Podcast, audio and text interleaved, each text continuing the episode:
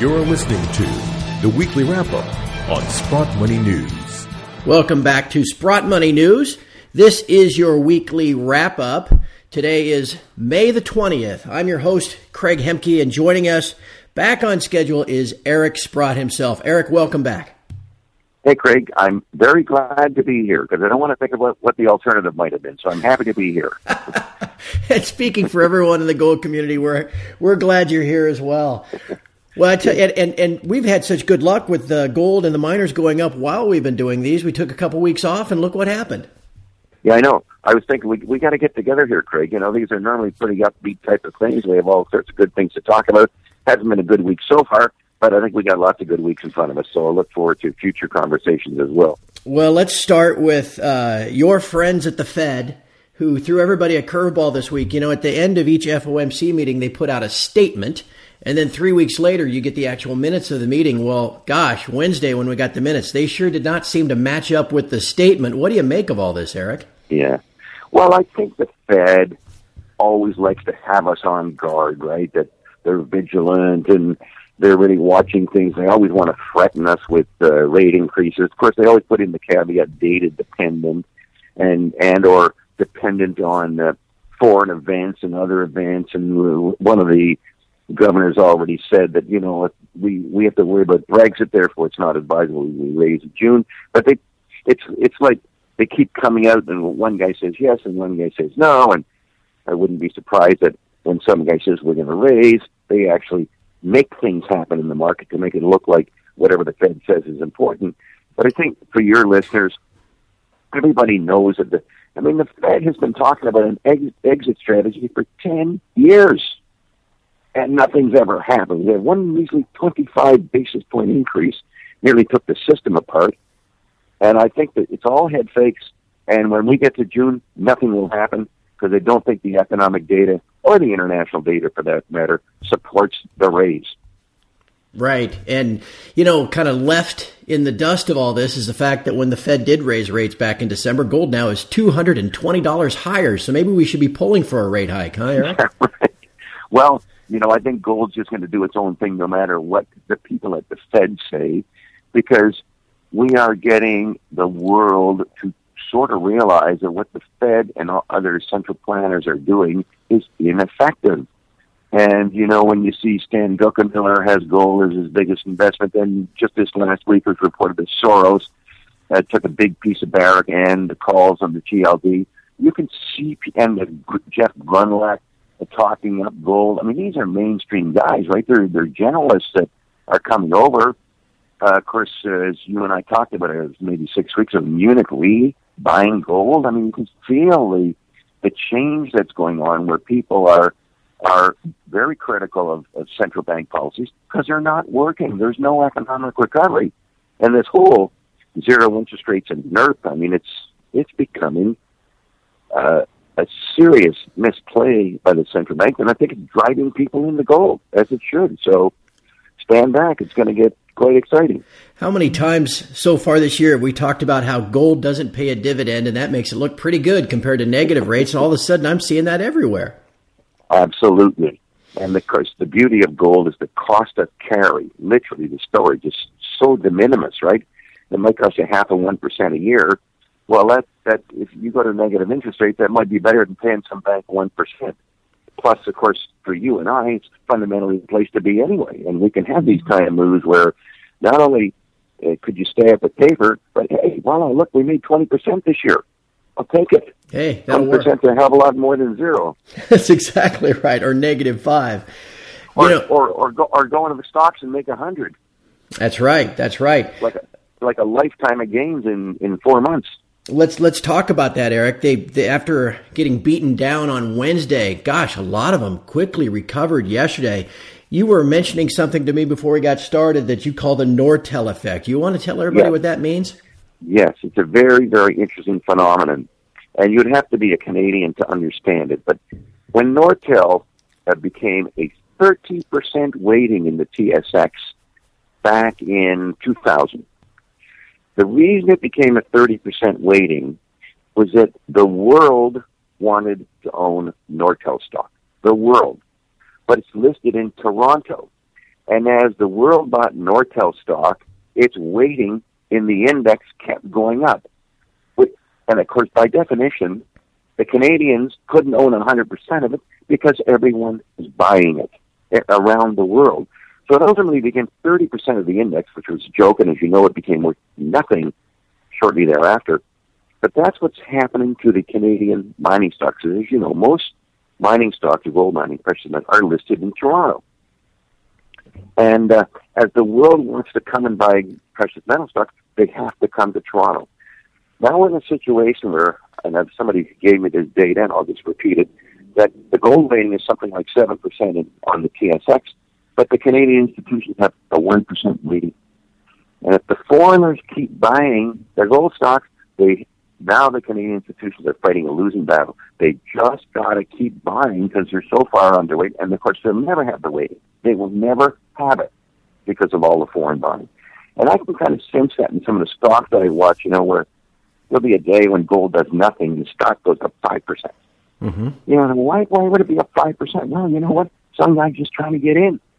And it doesn't take much when everyone's trying to get in and no one's trying to get out. I mean, no one would dare sell a gold stock if you're a Canadian now because you're underweight already. So that's the Nortel effect that I think will have a very significant influence on the Canadian mining stocks. Almost kind of a virtuous cycle of more and more buying if if it continues, um, uh, like a double buying almost. Well, that's that's the whole thing. Is as I said, Nortel became thirty percent of the index, if you can imagine. Well, imagine if the, the mining stocks became thirty percent of the index. That means they all have to quadruple from here. And and and they should be bigger than Nortel anyway, because as you know, Nortel flamed out. The gold stocks are not going to flame out the big business. So yeah, you could easily see that happening. Wow, that's that is a neat thing to think about. Uh, I want to ask you too about what we're seeing in the ETFs because you made note of this all year long, just this soaring demand. In fact, a lot there was an article on Zero Hedge this week about the global ETF demand and, and the ETF inventories being back up to 2013 levels. GLD is up 56 tons just this month. What do you make of this? Well, Craig, you know, the one thing that I always doubt, and lots of people doubt, I mean, I can hardly believe that they can actually add 100 tons in a month of real physical metal. Okay? Right. Because there's only about 200 tons a month that's mined. And yet we can see data that shows India buys, you know, close to 100 tons typically in a month, that China will buy and through the Shanghai Gold Exchange 200 tons a month. Now the ETFs are buying 100 tons a month, and there's only 200 tons available. And so, uh, much as I love the ETF theoretically saying you're buying gold, we all know that if you take two or three factors together, they all can't be doing it, okay? You can't have India buying what they're buying, China buying what they're buying, and the ETFs buying what they're buying uh, without there being someone not able to deliver. So I would love to believe they're buying, they actually are adding that physical gold. I'm betting it's a contract with the banks that they will deliver in due course, which of course is going to make it tight for a long, long time. Does it? does it? we've always imagined. Does it leave the banks with an incentive to try to push price down so that maybe the GLD will get redemptions and then they won't have to deliver that gold? Well, of course, that's what they did in uh, 2013, right? Mm-hmm. When they slammed it down, and of course, all the banks redeemed the uh, the GLD shares, and then they ended up taking a what six, seven hundred tons. Yep. Uh, by getting everyone to sell it off. So yeah, there is an incentive to do that. Uh, but I just think the physical world is so far in front of the paper world now that to imagine you to pull that off successfully this time around is very unlikely. Yeah. Eric, There's just too many participants. Eric, in the time remaining, I want to ask you about silver because we often talk about gold and we sure. usually talk about the miners, but we don't get a lot of chance to talk about silver. And the, the fundamentals are tremendous. I was speaking with Steve St. Angelo yesterday. I'm sure you know who he is. Sure. And and he was talking about the global silver supply deficit that is continuing. And but you look at price, and you it leaves you kind of scratching your head. What do you what do you make of this uh, as we've gone yeah. through this year? Well, I love Steve's work, okay, and I've done work along that line before, and I've sent Matthew letter to the Silver Institute saying I hate your data, as I've done with the uh, World Gold Council, okay. And uh, yes, as Steve pointed out, you know, now that they included uh, private rounds of bars and coins, uh, voila, the deficit last year was bigger than we all thought, and of course, it's been a deficit probably for ten years. and we're basically saying, well, where did this silver come from? And it, it does beg the question because the production's uh, actually probably going to go down this year. Might even down last year. I'm not sure if it was, if it was up or down. It's like one percent. Right. Um, it's a small market. Imagine if there's theoretically a billion ounces kicking around. So it's going to cost you 16 billion to buy all the silver that's out there. That's not much in this day and day and age. You know, like like Soros could do that, or Sam Druckenmiller could do it, or many people could do it. Um, so I, I always look at the silver data. It always screams at me that there's going to be a shortage. It'll be a failure to deliver somewhere, just like there will be in gold. And of course, I think when it happens in silver, because it's such a small market, that if you get some money coming in, I mean, the, the upside in silver, I think, will be substantially higher than gold. It's trading at, you know, 75 to 1 ratio is the biggest joke of all time. Right. When, when it's purchased, like in the U.S. Mint, people almost, they buy as many dollars of silver as gold. Like, what a joke.